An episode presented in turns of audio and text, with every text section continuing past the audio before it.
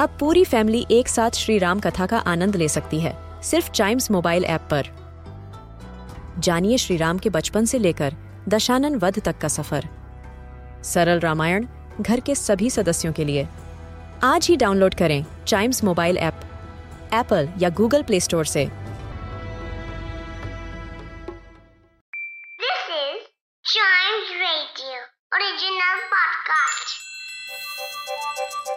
हर दिन की एक कहानी होती है। कुछ ऐसी बातें जो उस दिन को बना देती हैं हिस्ट्री का हिस्सा। तो आइए सुनते हैं कुछ बातें जो हुई थी इन दिस डेज़ हिस्ट्री. इतिहास की शुरुआत करते हैं ब्राज़ील के एक्सप्लोरेशन से।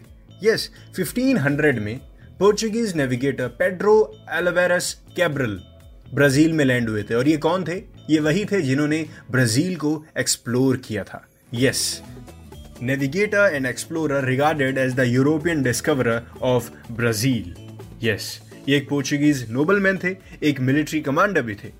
और 1500 में 1500 की बात कर रहे हैं हम 1500 में आज ही के दिन उन्होंने ब्राज़ील पर लैंड किया था। ब्राज़ील क्या है? किसी को पता है? वैसे ब्राज़ील आपने सुना होगा, एक कंट्री है। लेकिन ये सिर्फ़ एक कंट्री नहीं है। ये सबसे बड़ी कंट्री है, दोनों तरफ़, साउथ अमेरिका में भी और लैटिन अमेरिका में भी at 8.5 million square kilometres population की बात करें ओवर 211 मिलियन पीपल ब्राज़ील के अंदर। ये दुनिया की पांचवी सबसे बड़ी कंट्री है और छठी सबसे ज़्यादा पॉपुलेशन वाली कंट्री है राइट बढ़ते हैं आगे। In 1876 the first major league baseball के बारे में बात करेंगे। यस पहली सबसे मेजर लीग बेसबॉल की गेम आज ही के दिन खेली गई थी फिलाडेल्फिया में जेफरसन स्ट्रीट ग्राउंड्स में। Jefferson Street Grounds it was the basketball field located in Philadelphia Pennsylvania में है जो, और इसको दो नामों से और जाना जाता था जेफरसन पार्क और Athletics Park it was home of three different professional baseball teams competing in three different leagues और जैसा कि मैंने आपको बताया अप्रैल 22, 1876 में यहाँ पे सबसे पहला नेशनल लीग का मैच खेला गया था बेसबॉल की। बढ़ते हैं आगे 1969 में। British yachtsman Sir Robin Knox Johnston आज उन्होंने Sunday Times Global Globe Race award जीता था। क्यों? Because he completed the first solo non stop circumnavigation of the world circumnavigation क्या होता है? उड़ के या ट्रेवल करके या सेलिंग करके किसी एक चीज़ के चक्कर लगा देना। और यहाँ पे सर्कम नेविगेशन किसकी हो रही है? वर्ल्ड की। तो वर्ल्ड का चक्कर लगा दिया था रॉबिन नॉक्स जॉनस्टन सर ने। ब्रिटिश यैचमैन थे ये।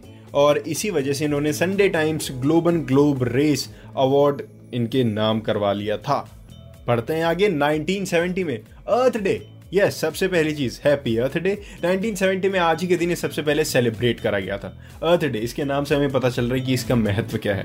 इट्स एन एनुअल इवेंट जिसे 22 अप्रैल को सेलिब्रेट करा जाता है और इसको क्यों ऑब्ज़र्व किया जाता है? फॉर एनवायरमेंटल प्रोटेक्शन यस इस चीज़ को सपोर्ट करने के लिए। और आज तक लोग इसको सेलिब्रेट करते हैं, लेकिन इसके सेलिब्रेशन के लिए हमको ये जानना होगा कि हमको कोशिश करनी है कि अर्थ डे हम एक ही दिन नहीं थोड़ा थोड़ा करके हर दिन सेलिब्रेट करें, हर दिन हम अपने एनवायरनमेंट के लिए कुछ करें। अगर हम कोई प्लास्टिक नहीं भी फेंक रहे हैं तो वो भी एक तरह का अर्थ डे को सेलिब्रेट करना हुआ। अगर हम नेचर में पड़ी हुई कोई वेस्ट को उसके डस्टबिन या फिर उसको किसी प्रॉपर जगह प्लेस कर रहे हैं तो वो भी हम एक तरह से अर्थ डे को सेलिब्रेट कर रहे हैं। आज इसको 193 कंट्रीज़ में सेलिब्रेट करा जाता है और करीबन 1 बिलियन लोग इसको सेलिब्रेट करते हैं। तो जैसे मैंने आपको बताया छोटी छोटी अपने एनवायरनमेंट के लिए चीज़ें करते रहिए और अर्थ को सेव करते रहिए। इसी के साथ खत्म होता है हमारा दिस डेज़ हिस्ट्री का ये वाला एपिसोड मिलते हैं इसके अगले एपिसोड में एक नए इतिहास के साथ। वेल well, एक नए इतिहास के साथ नहीं ढेर सारे नए इतिहास के साथ क्योंकि हर दिन की हिस्ट्री होती है। तब तक के लिए चाइम्स रेडियो के दूसरे पॉडकास्ट ऐसे ही एंजॉय करिए।